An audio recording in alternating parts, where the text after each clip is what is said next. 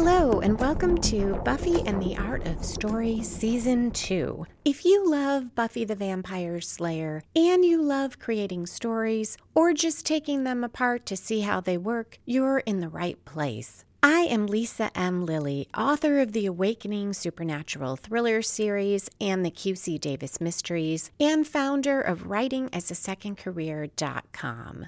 Today, we're talking about season two, episode 13 Surprise.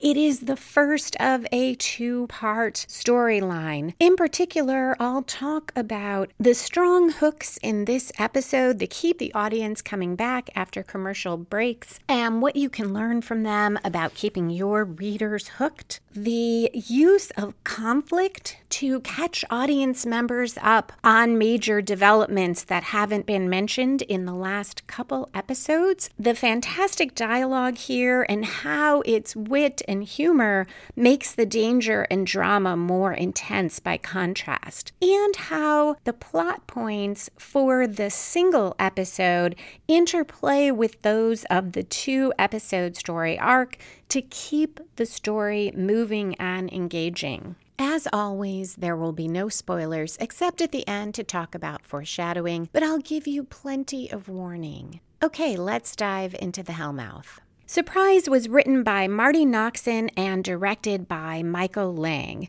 Because it is the first part of a two part story, which ends in innocence, we will get only to the midpoint of that story and we'll pick up there next Monday. We start with our opening conflict. Buffy is in bed, but she wakes up during the night, seeming restless, and drinks some water. She goes out into the hall. Drusilla appears behind her, and Buffy doesn't notice.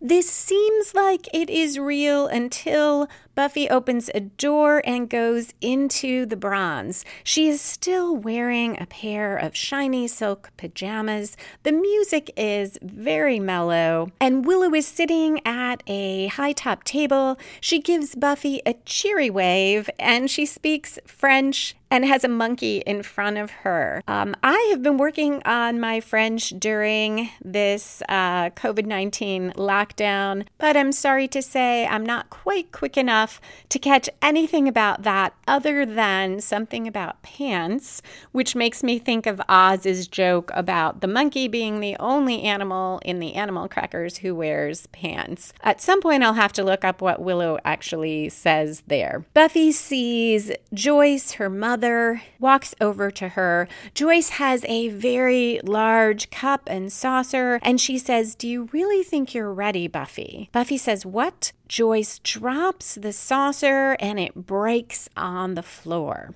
Buffy seems a little disturbed, but she sees Angel and smiles. They walk towards each other. But from behind, Drusilla stakes him. Angel reaches toward Buffy. His hand almost touches her, and two rings fall off of his finger as he turns to dust.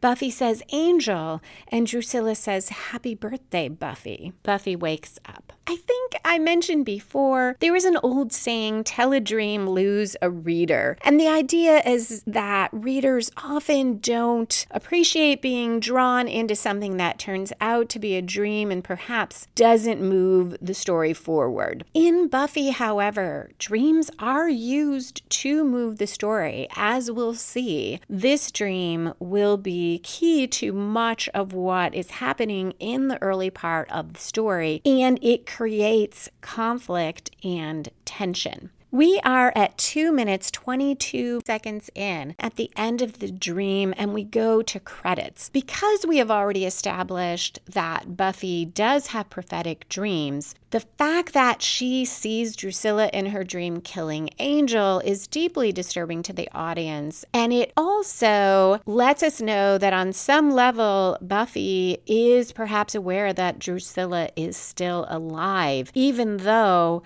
she and the others are hopeful that both Spike and Drusilla died in the church, something the characters will mention again later. When we come back from the credits, Buffy knocks on Angel's door and is making sure he's all right. She tells him about her dream and says that in it Drusilla was alive and she killed you right in front of me. Angel reassures her that it's not real, but she says her dream about the master came true. This is the first instance of getting in a little exposition here through conflict for any audience members who have missed this or missed that Buffy's dreams are sometimes prophetic. There's a reason for Buffy to say this because she's worried, and Angel is, in reassuring her, also somewhat contradicting her. He says, not every dream she has comes true, and asks what else she dreamed last night. This is a great question to help Buffy calm down. She hesitates and says she dreamed that she and Giles opened an office supply warehouse in Vegas. I just love that because as a writer, I have just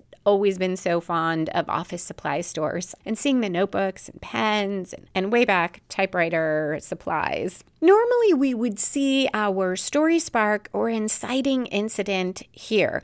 It's what usually comes about 10% into any story and it sets the main plot in motion. Because this is a two part episode, I don't think that we see the overall two episode story arc here, but it is interesting to me at 4 minutes 20 seconds in, we have Buffy saying, But what if Drusilla is alive? We never saw her body. And this is right about 10% into the episode. And it raises the central conflict here that Drusilla is, in fact, alive and is actively working on a plot that will endanger not just Buffy and all of Sunnydale, but the world. Angel reassures Buffy on two levels, saying Drusilla's not alive, but if she is, we'll deal with it. We also have what we see at times in Buffy dramatic irony. That is where the audience knows something that the characters do not. We know from a few episodes ago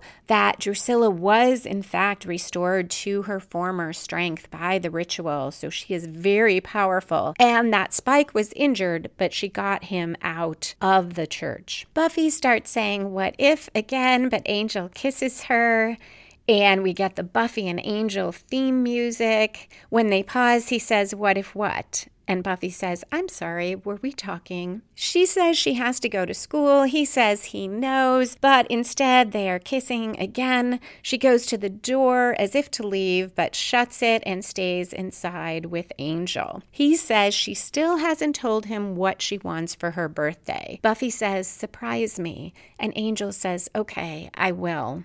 I never noticed this before, but in light of the end of this episode, this is heartbreaking and such a good use of the episode title. We are moving toward the story spark for the two episode arc. Buffy is having trouble leaving and breaking away from Angel. She says she likes seeing him first time in the morning, and he says it's bedtime for him. Buffy says, Then I like seeing you at bedtime. Um, um, ha. She gives this little laugh and says, You know what I mean. Angel smiles and says, I think so. What do you mean? And Buffy says, I like seeing you. And the part at the end of the night where we say goodbye, it's getting harder. We switch to Willow at school. They're sitting on a bench outside, and she's a little in awe that Buffy said, I like seeing you at bedtime. That leads to them talking about sex. Buffy says she doesn't know what to do. Willow asks her what she wants, and Buffy says to act on want can be wrong. But what if she never feels this way again? Encapsulating the dilemma at the entire heart of this episode and the Buffy Angel relationship. Willow says, Carpe diem, you told me that once. And Buffy says, Fish of the day. Willow says, Not carp, carpe. It means seize the day. Now we get our story spark in the next part of the scene. Buffy says she thinks she and Angel are going to, that once you get to a certain point, seizing is sort of inevitable. And Willow says, wow, twice. Props to Alyson Hannigan for how she is able to say the same word because she'll say it again after the commercial break with slightly different inflection each time. So after Buffy has said seizing is inevitable, we go to a commercial break. So this was about eight minutes in, and the two episode arc would be about 88 minutes total. So right about that 10% through the story. Also, another great hook because we now know that Buffy is thinking that she and Angel will make love for the first time. On return from the commercial break, Willow says wow again, and so we're right where we left. So notice while a break with a strong hook can be used to then come back with a brand new scene, it can also be used to break in the middle of the scene. Here it's a commercial break. In a novel, it could be your chapter. So for pacing, you might want to break in the middle of the scene if you have something key like that. And the advantage is it will make it very difficult for readers to put down the book at that chapter break, which is a natural place to stop reading. Also, if it's a longer scene, or like this one, a scene that is just two people talking, which sometimes can lack momentum if it goes on too long, you can increase the pace by breaking it at a strategic point. So Buffy now says, speaking of wow, what about Oz? Any wow potential there? Willow says, I like his hands. And Buffy says, a fixation on insignificant detail is a definite crush sign, which is for some reason a line I just really enjoy. Willow says she doesn't know Oz is a senior, and Buffy, in one of the first really funny lines in the episode, says, You think he's too old because he's a senior? Please, my boyfriend had a bicentennial.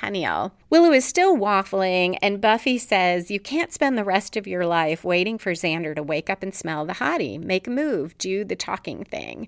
But Willow is worried. She says, What if the talking thing becomes the awkward silence thing? And Buffy tells her she won't know unless she tries. Oz is sitting under a tree strumming an electric guitar that's not plugged in, of course, because they're outside. They both say, Hey, Willow asks if his band has a gig, and he says no, practice.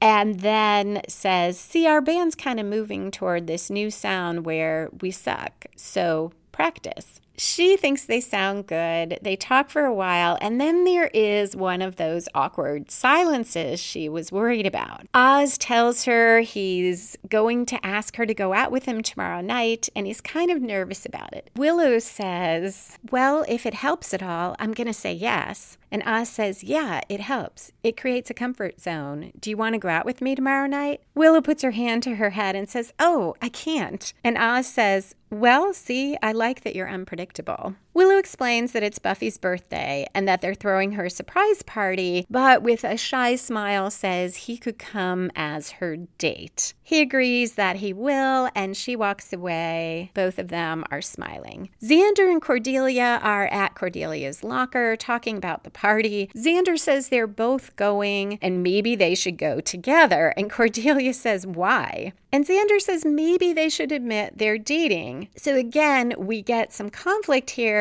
that fills the audience in in case they have not been watching every episode. And Cordelia says to him, groping in a broom closet isn't dating. It's not dating until the guy spends money. Xander says, fine, I'll spend, we'll grope, whatever. But he thinks it's ridiculous that they are hiding from their friends. And being very Cordelia like, she says, of course he wants to tell everyone he has nothing to be ashamed of. Xander uh, has had enough, so he walks off, runs into Giles, and Buffy and Jenny also walk over. All of them sit at one of the ever present tables in Sunnydale where people gather in Sunnydale High. And Giles comments that Buffy looks a little tired. She tells him about her dream that Drusilla killed Angel and that it really freaked her out. He asks if she thinks it's important, and she's not sure. So he tells her, you know, they should be careful, but not to worry unduly. All of this, the Willow and Oz banter, the Cordelia and Xander sparring, even Buffy talking about seizing the day, all of these things could make us think that we are in one of the lighter episodes. It's fun so far, and all of this makes this turn, which is going to happen in a second, to the end of the world aspect so much more striking and visceral. We switch to the factory warehouse where Spike and Drusilla are living. This is the inciting incident or story spark in the Drusilla side of the story. And it could also serve as an episode one quarter turn because it's about 12 and a half minutes in, and our episodes are usually about 44 minutes long. We see the vampire with the glasses, Dalton, uh, the one who we've seen before, stealing the Dulac cross from the tomb and struggling to translate the manuscript that ultimately led to Drusilla's cure.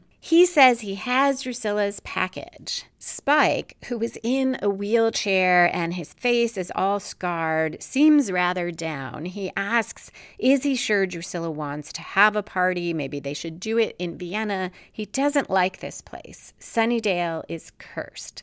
But she says her gatherings are always perfect. She has good games for everyone. He'll see. A moment later, though, she loses it because the flowers are all wrong. She starts shredding them and um, almost shrieking. Spike, in a very calm voice, says, Let's try something different with the flowers then. And she calms down and switches to her presents, asking if she can open them and saying, Can I? Can I? He says, Just a peek. When she looks in an oblong box, he asks if she likes it, and she says, It reeks of death, and it will be the best party ever because it will be the last and a commercial break. So, again, a nice hook, a nice moment. We don't know what's in the box, but we now know Drusilla is having a party and it's her birthday as well as Buffy's, and they are planning something that has dire consequences. When we come back from the commercial break, Buffy is talking to Joyce about taking a trip to the mall. Joyce is taking her shopping for her birthday and asks Buffy if 17 feels any different than 16. So we know that today is her official birthday. And Buffy says now that her mom mentions it, she does feel more responsible now. And she wants to talk about getting her driver's license and reminds Joyce that that she promised they could talk about it again when Buffy turned 17. Joyce is skeptical. She's holding a plate and she says, Do you really think you're ready, Buffy? And drops the plate. It breaks just like in Buffy's dream. We then switched to Jenny Calendar in her classroom. There was no commercial break there, but notice that we have a nice end of scene hook with this repetition from Buffy's dream, making us think Angel is in danger specifically from Drusilla. And instead of immediately picking up with Dru or with Buffy going to Giles or to Angel, we switch to Jenny. So that interest, that desire to know how that plays out, keeps us through this scene, which initially might not seem that important. So a man in old fashioned clothes and enters Jenny's classroom, startling her. She eventually calls him Uncle. This actor died in 2005. His name is Vincent Schiavelli. IMDb says he was selected in 1997 by Vanity Fair as one of the best character actors in America, and he has made over 120 film and television appearances. I am not at all surprised. Um, I feel like I always see him in this sort of ominous part, but he may very well do other types. He he says the elder woman has been watching the signs. Jenny says the curse still holds, nothing's wrong. But the uncle says the elder woman says his pain is lessening. She can feel it.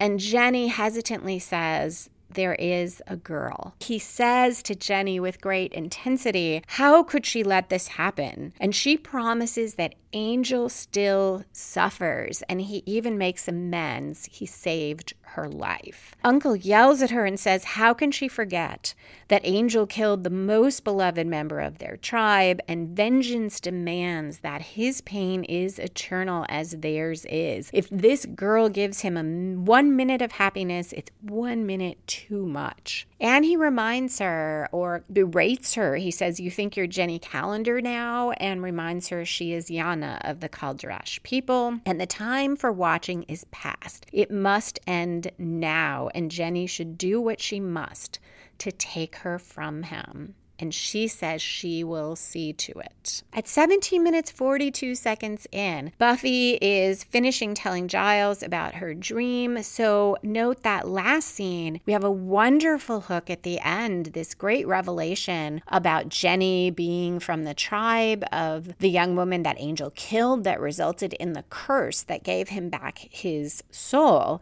And now she's saying she will separate Angel and Buffy. We then switch to a less dramatic scene, which is, you know, talking about Buffy's dreams and what they should do about it. Not quite as exciting, but we are tense and there's all this conflict going, so it keeps us engaged, along with some great dialogue. Xander and Willow come into the library. They're excited, saying, Happy birthday, Buffy. And Buffy is not enthused. Giles tries to reassure her. He says, Dreams aren't prophecies. She can still protect Angel. And he reminds her that she subverted the dream she had that the Master rose, and she stopped it. And Xander says, You ground his bones to make your bread. And Buffy says, That's true, except for the bread part. But she wants to stay a step ahead, and Giles says, Absolutely. He'll read up on Drusilla. Buffy should go to class and come back and meet Giles at the library that evening. After she leaves, Willow and Xander are sad. Willow says, So much for the surprise party, and she bought little hats and everything. But Giles says they are having a party tonight. Xander says, Looks like Mr. Caution Man, but the sound he makes is funny.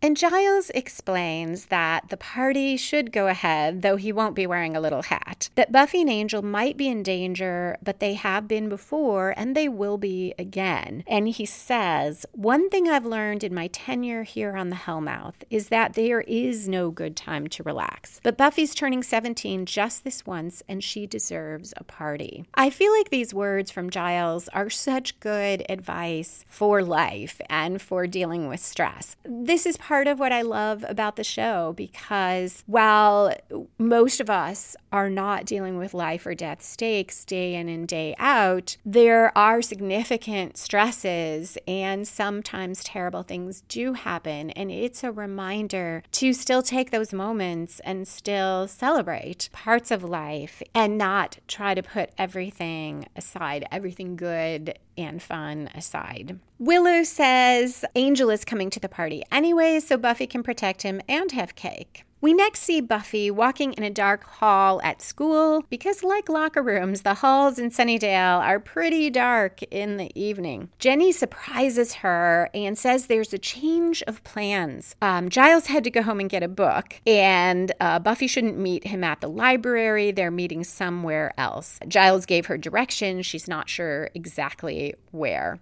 Buffy comments on the oddity of Giles needing to get a book because there aren't enough of them in the library, but she doesn't seem suspicious. As they go down the dark alley, Buffy sees vampires and a truck, and she tells Jenny to stop. Jenny seems worried and says, Maybe don't get out. Buffy says, sorry, sacred duty, yada, yada, yada. She approaches the vampires, and we have Dalton again, the vamp with the glasses, and she says every time she sees him, he's stealing something. He runs, other vampires get out and attack Buffy. All of this was a nice use of misdirection because we're thinking Jenny is putting her plan in place to separate Buffy and Angel. And she was actually just getting Buffy to the bronze for Buffy's party. Now we see that as Buffy fights, the others are inside the bronze. A few of them are wearing hats. There are balloons, um, and they're hiding around the pool table so Buffy won't see them when she comes in. Um, I don't know how they got the bronze on a weeknight for a party, but somehow they did. Angel is saying, Where is she? And Willow says, I think I hear her coming. And we're hearing the sounds of Buffy fighting. Eventually, the last vampire and Buffy end up on the stage of the bronze and she dusts him. We are getting to the midpoint of the episode and to the one quarter twist in the two episode arc. At 21 minutes 43 seconds in, just after Buffy has dusted the vampire, Cordelia pops out from behind the pool table and yells, Surprise! Even though everyone else is visible. So at that point, Buffy is not really surprised. I love, though, that the episode title comes in right here, almost at the midpoint of the episode. Buffy is very happy that they all planned this party for her. Willow asks Oz if he's okay, and Oz says, Hey, did everybody see that guy just turn to dust? Xander says, Yeah, vampires are real. A lot of them live in Sunnydale. Willow will fill you in. Willow tells Oz she knows it's hard to accept at first, but Oz says, Actually, it explains a lot. And I love that Oz is the one person who doesn't even temporarily deny this or reframe it. Even more so, it's not so much that he doesn't do it here because everyone else is saying, Yes, we saw it. But clearly, along the way, he hasn't made up uh, reasons for what happened the way we saw Cordelia early on saying, oh, they were a gang. And Oz also hasn't forgotten. He clearly filed away these unusual happenings in his brain as things that he couldn't explain yet. And now he has an explanation, so he feels better. Jenny comes in carrying an oblong box and says the vampires left this behind. This is the one quarter twist in a second for our two episode arc. The one quarter twist usually comes in a quarter way through any story, sometimes a little bit later in television, and it spins the story in a new direction but comes from outside of the protagonist. And we definitely have that here when Buffy opens this box. Before that, though, I am going to take my own break. If you find the story structure and other plot elements and character issues I talk about helpful, you may want to check out the free story structure template. There's a link in the show notes, or check out my books on story structure. Um, one is Super Simple Story Structure, the other is The One Year Novelist, which gives you a plan for plotting and writing your novel in a year or less. Those are available in paperback on Amazon or in ebook form wherever you like to buy ebooks Kindle, Kobo, Nook, Google Play, or Apple Books. And there are links in the show notes, or you can do an internet search for the book titles and L.M. Lilly, L I L L Y. If you have questions or comments about the show, you can connect on Twitter at Lisa M. Lilly, hashtag Buffy Story, or you can email me, lisa at lisalilly.com.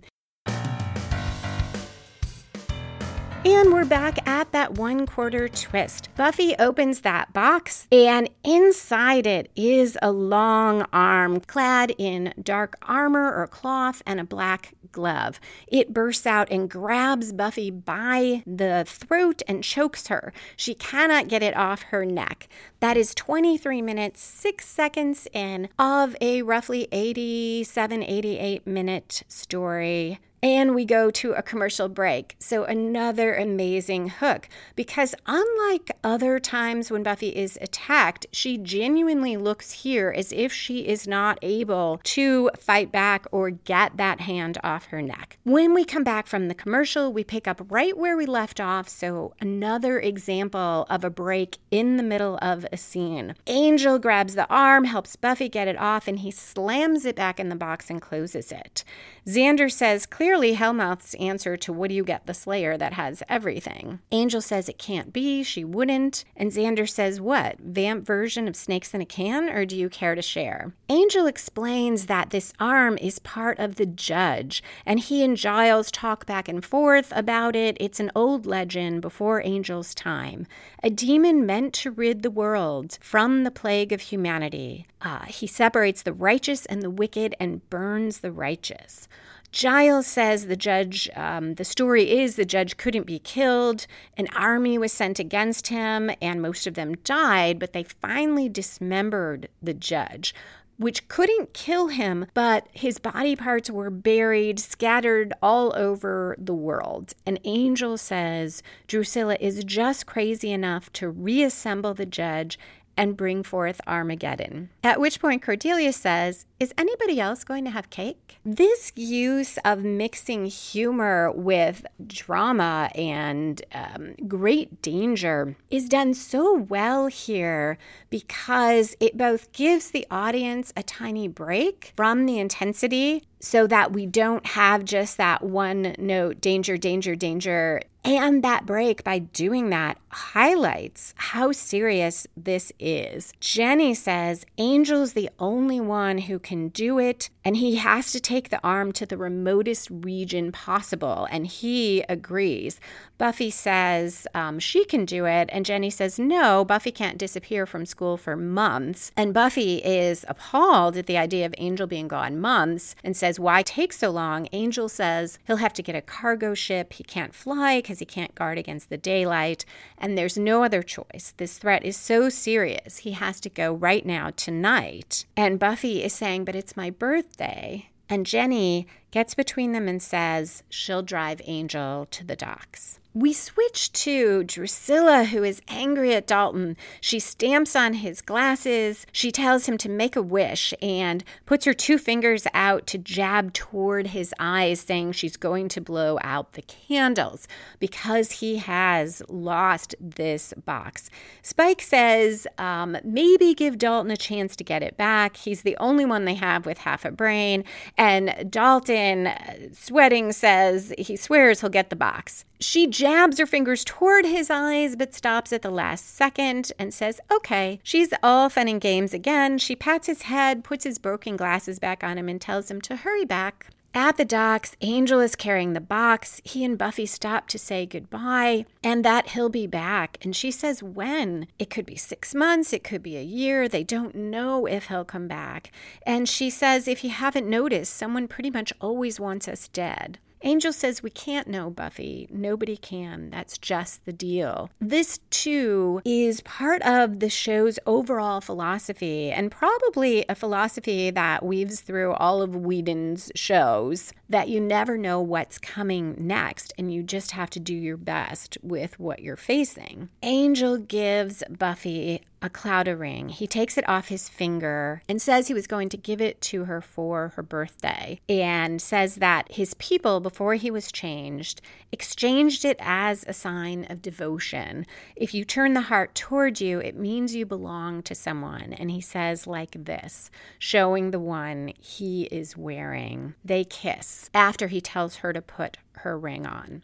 This so reminds me of Romeo and Juliet. We'll see Joss Whedon use Shakespeare quite a bit and call back to Shakespeare plots. And Romeo and Juliet had that secret wedding. And my uh, my sophomore English teacher made a big point when we watched West Side Story to see how it compared to Romeo and Juliet. How those two characters, Tony and Maria, have this sort of pretend wedding where she dresses up in a wedding dress and they pretend to say vows. I'm sure my teacher's point was to say, see how serious this is. This doesn't mean you should just have sex with the first person you think you've fallen for. I do find it really interesting here that Buffy uses this as well this wedding sort of symbolism of exchanging the rings belonging to one another. I see it here not as my high school English teacher uh, jumping in and saying, oh, you need to have this big commitment before sex, but to again raise the stakes and show how important this relationship is to the two of them and make it more devastating when we get to the consequences. So, just as Angel starts to say, I love you, he says, I, vampires interrupt. This is 30 minutes in,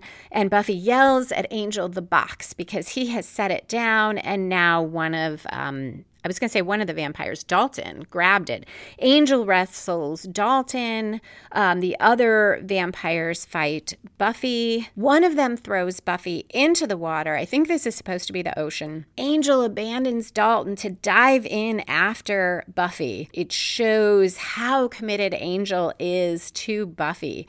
Uh, later, I always wonder though, does he think she can't swim? I mean, she's the Slayer. So is he really worried that Buffy's going to drown? Um, on the other hand, the one time Buffy died for just a minute, as she says, was when she drowned. So perhaps that's part of it too. But I think it also is meant to show that in the moment, Angel chooses Buffy, even at the risk of putting the whole world in peril. And even though a second ago he was ready to leave to protect the world. In a way, this serves as a three quarter turn of the episode. So we're not even at the midpoint of our two episode arc, but our single episode here keeps moving in part because we have these significant turns.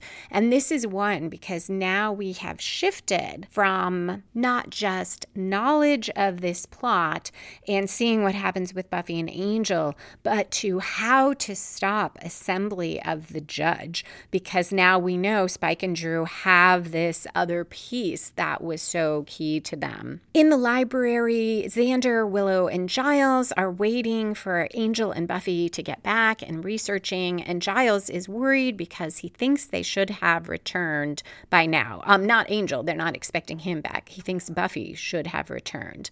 Willow says maybe Buffy needed a moment and she feels terrible for Buffy. But Xander goes into this, um, I guess you would call it this daydream or imagining. He says, you know, it wouldn't work out anyway. And just think about what it'll be like in the future if they're settled down and Angel's sitting with a big blood belly in front of the TV and dreaming of the time when Buffy thought the whole creature of the night thing was cool.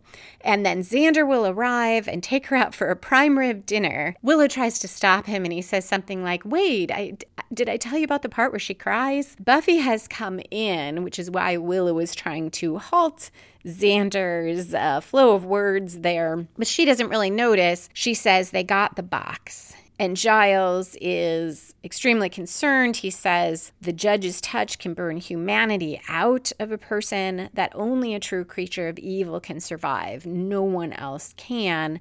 And they have also learned that no weapon forged can kill him.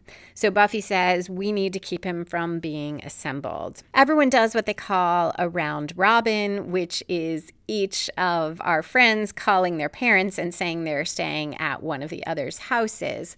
We get a brief and very quick glimpse of Xander's home life because he calls home and um, says, you know, mom, and he says, it's me, Xander. Xander doesn't have any siblings, so the fact that his mom didn't know it was him by his voice gives us just this hint through humor of Xander's backstory. During the night, as they are looking through different books, Willow pauses to say how amazing and cool Oz was about everything. Xander says he's over it, clearly a little tired of hearing about Oz, and she says he's just jealous because he didn't have a date for the party. And he says, No, I sure didn't. Buffy falls asleep over some books in Giles' office. Angel says she hasn't been sleeping well. She's been tossing and turning. And Giles gives him a look, and Angel says she told me because of her dreams. And Buffy is, in fact, dreaming at the moment. This is a nice uh, transition from the scene in the library to Buffy dreaming. That word helps us transition into Buffy's dream. We see Drusilla's party at the factory. There are candles and flowers, and Buffy is walking in a long white dress, so we have more wedding like imagery. Buffy sees the box, and as she is going toward it, Drusilla appears and says, Now, now, hands off my presents. And she is holding Angel and she slashes his throat. Buffy screams. Uh, she's back in the library, and Angel says, I'm right here, and holds her. It's unclear whether she is slipping into another dream or whether that's part of the dream because because we switch back to Drusilla's party and it looks exactly the same as in Buffy's dream. But we'll find out as it goes on that this is a real scene. Uh, Dalton is at the punch bowl, Drusilla is dancing. Spike brings her the last box of the judge and there are tons of vampires around. They set the last one on. It is the judge's head. There are flashing lights all around, and the pieced together wooden form of the judge it opens up, and the judge emerges. He is giant. Um, he is blue, which sounds funny saying it, but he's he's pretty ominous looking. And Drusilla says, "He's perfect, my darling, just what I wanted." And we go to a commercial break. So, again, that hook, the judge, has emerged. And once again, that break was in the middle of a scene. So we come back, and the judge looks at Spike and Drusilla kind of scornfully and says, You two stink of humanity. You share affection and jealousy. And Spike says, What of it? and reminds the judge that they're the ones who brought him here. Drusilla asks if he wants a party favor. The judge gestures toward poor Dalton and says, uh, Bring him to me. Spike questions him, saying, What's all this bringing stuff? He thought the judge could just zap people. But the judge explains he needs to gather his full strength to return. He, he basically needs to be fed. They bring him Dalton, who is burnt up. And Dru says, Do it again, do it again. So we have established through conflict why the judge can't immediately go out and just burn all of humanity. Back in the library, Buffy says she knows where Spike and Drusilla are at the factory. She says she and Angel will go there and do recon. The others should check the docks and airports and anywhere else the judge could be coming in or pieces of the judge could be coming in to stop it. So, this is how we know that um, Buffy did not see the last scene in her dream because she doesn't know the judge is assembled. Buffy and Angel go to the factory. They are in the area up above, almost like a catwalk, and they look down and they see the candles and the punch bowl. And Buffy says, I saw this. Then they see the judge walking around. Their eyes widen. The judge senses them and then looks up and sees them. Again, I always wonder did they think no one would notice them? As long as they just stayed up on the catwalk, they would be invisible. They don't seem to make any attempt to hide, so it doesn't seem like a great plan. But I doubt I thought that the first time I saw it. And this is an example of how, when there is great emotional weight to a story. And when you are so invested in it as the audience, sometimes you're willing to just kind of whistle past things in the plot that don't really hold together. Because um, we really want this scene with Buffy and Angel and the judge. We, we want to see what happens and the rest of the story is so fantastic. So I don't I don't recommend um, making a plan to be like ah the reader won't notice this plot hole because there there always will be some who do, and if there are too many, uh, it's going to undercut the experience. You don't want your reader thinking wait a minute that makes no sense right at a crucial part of the story. Here though I, I felt like I had to comment on it having stepped back to watch it specifically to go through it from a story perspective. But I am pretty sure it worked really well for me the first time. And it doesn't really diminish anything for me anytime I rewatch. Buffy and Angel try to run. Vampires overtake them and bring them down to the ground level near the judge. Drusilla says, I only dreamed you'd come looking at Buffy. So we know that Drusilla, as Buffy dreams of Drusilla, Drusilla sometimes dreams of Buffy. So they share this prophetic dreaming. Angel says, Leave her alone. We get some great Spike in this scene. He says, Yeah, that'll work. Now say pretty please. The judge wants Buffy, and Dru says, It's chilling, isn't it? She's so full of good intentions. And Angel says, Take me instead.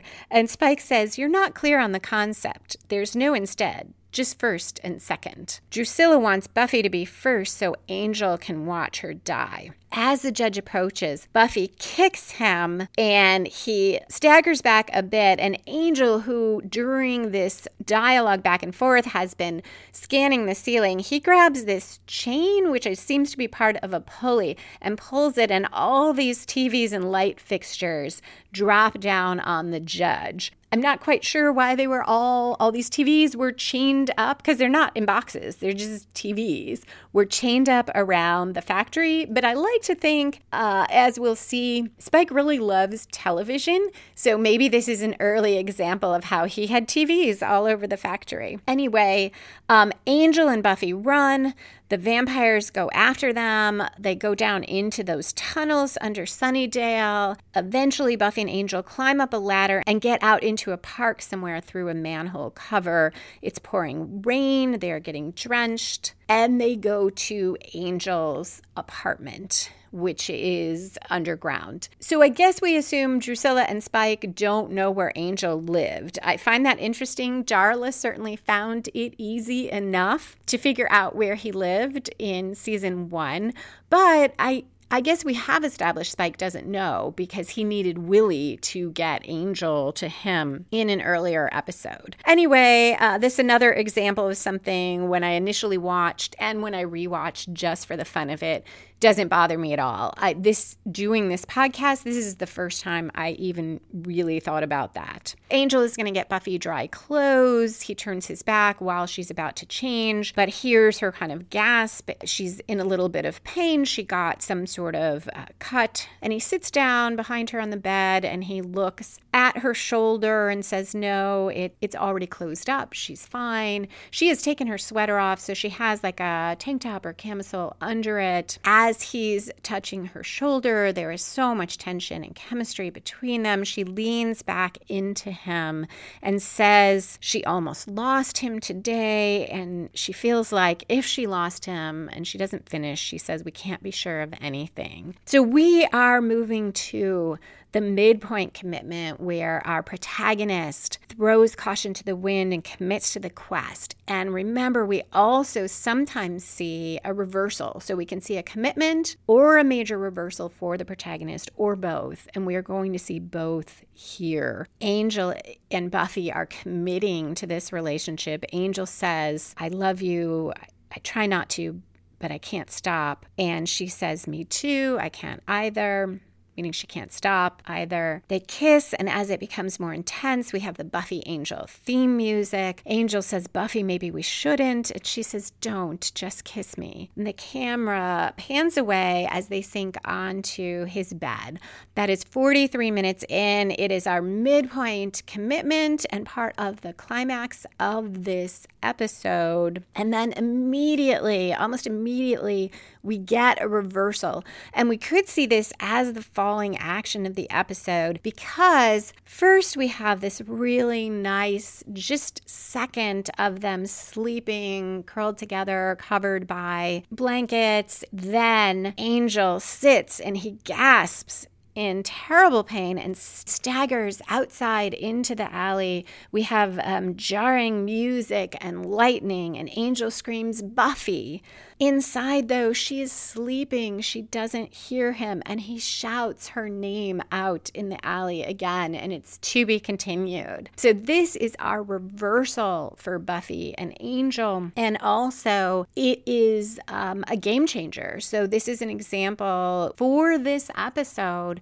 We actually wrapped up the episode main plot, which was Buffy and Angel. What will happen with Buffy and Angel's relationship? It reached to the point where they do make love and they are closer than ever. And then we get the game changer. It isn't a cliffhanger, although it also is because we don't know what happens. So it is for the next episode, but it changes everything. We have finished out the plot and this changes everything going forward, though we don't know how. Because we don't know how, that's what makes it also a cliffhanger. What an amazing way to end the episode. When I looked it up on Wikipedia, it said that the two episodes aired back to back. So one night, I think Buffy was on Mondays and then it aired on Tuesday. I don't remember that, but what I do remember is after Innocence, I believe there was a very, very long um, break, maybe some kind of a uh, uh, the winter hiatus that the shows often do. And it was awful waiting during that time for the next episode. So, there is no DVD commentary for this episode, but there is an interview with Joss Whedon. Uh, it doesn't go too in depth. Next Monday, when I talk about Innocence, there is both an interview and a scene by scene commentary. So, I will have a ton, I'm assuming, on that. But there are a few interesting things in this interview. He talks about this being the classical uh, star-crossed romance vampire slayer vampire and that he knew from the start it wouldn't be easy and he says quote that would be where all the fun was he also noted something that I had wondered about in earlier episodes about these hints that Jenny maybe couldn't be trusted. I had wondered if it was always the plan that she was part of this clan that lost their favorite when Angel killed her. And uh, in the interview, he said that no, that wasn't originally the plan for Jenny, that they didn't know that she would turn out to be from that clan. And he said he tries to leave things open for the characters.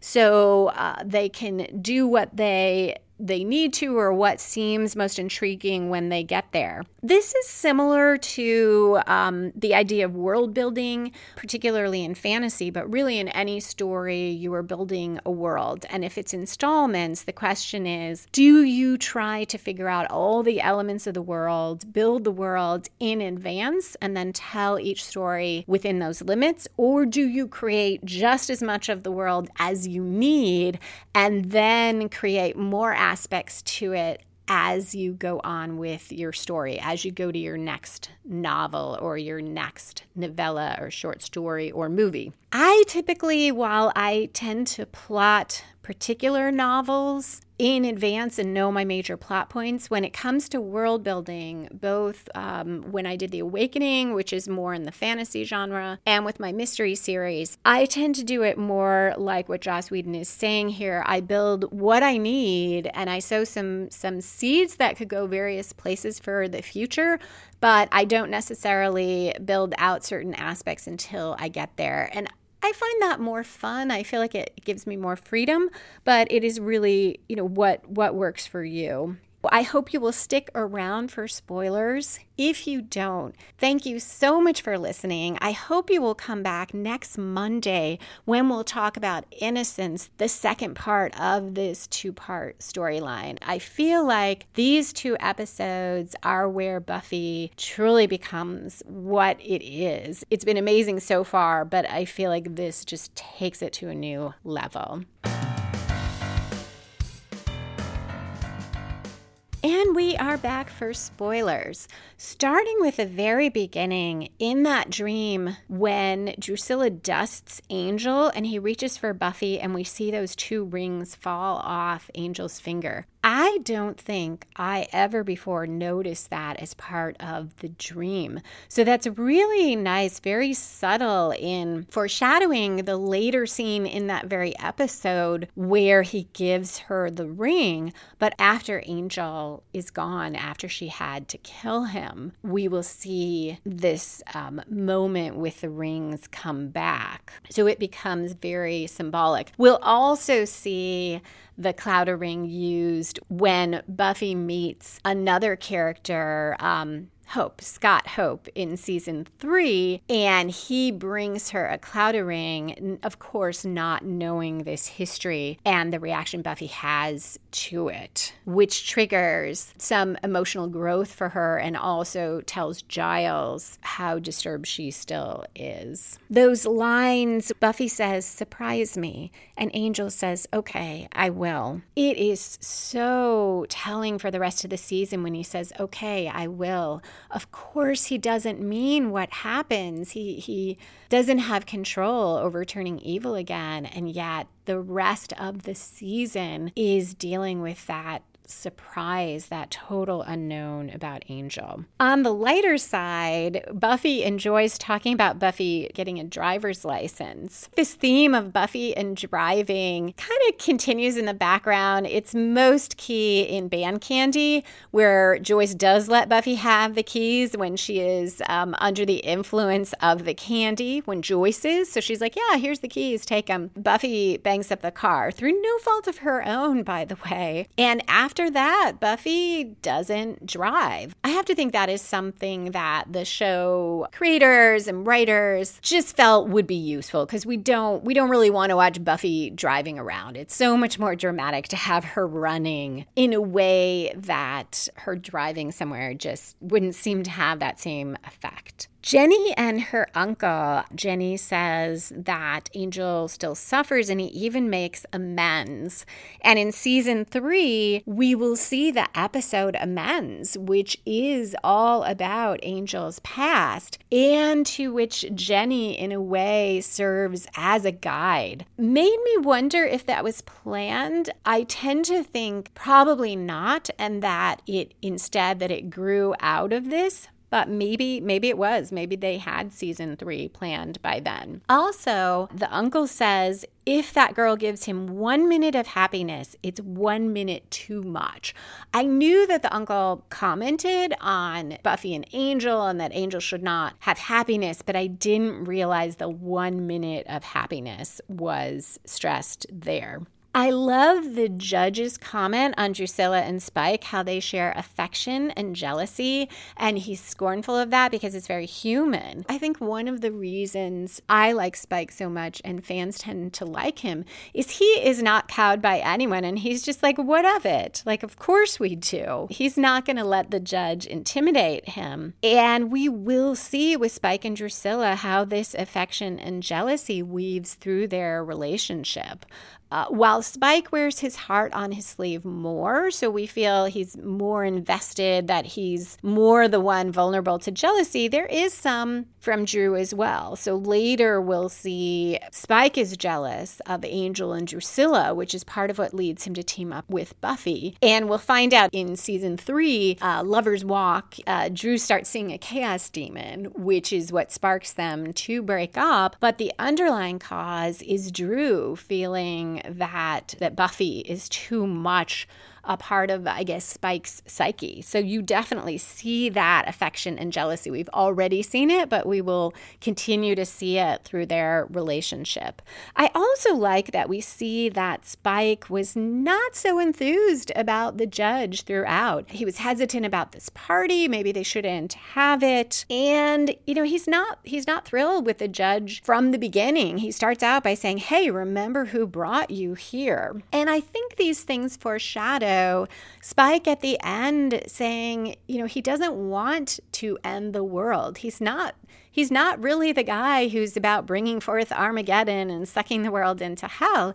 He likes being a vampire, he likes doing violence, but he doesn't want the end of the world. He loves the world. Xander's his imagining about Buffy and Angel in the future, his fantasy, that's the world, uh, word I was looking for, his sort of fantasy about Buffy and Angel being so unhappy. I was so struck by this angel with a blood belly in front of the TV because in season six, Hell's Bells, when Xander has this vision of his future married to Anya, his nightmare vision, Xander is in front of the TV with a beer not able to work, apparently injured in fighting with Buffy. And uh, it's this very dark picture of marriage and really wraps in Xander's fears about it. One foreshadowing for the second part for Innocence. Giles says of the judge burning humanity out of people, a true creature of evil can survive, but no one else. So this is so chilling because we know the judge will be unable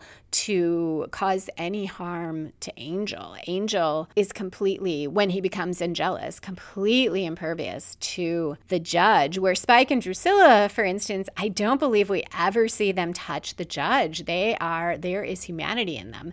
Finally, Angel shouting Buffy's name, not just once, but multiple times. This is echoed in the episode later in the season. I should have looked up the name, where there's the Sadie Hawkins dance, and Angel and Buffy are taken over by these ghosts that inhabit them from the past who had that murder suicide. And the teacher James loved her and he shot her and then shot himself. And he's saying, How can you forgive me? This was terrible. And she says she did forgive him and she understood and that she died saying his name. And here we have Angel dying, um, his human side, his soul dying as he is gasping Buffy's name. Some of the most powerful storytelling in all of Buffy and in all of any stories I have read and consumed. So we'll end on that note. I hope you will come back next Monday for Innocence.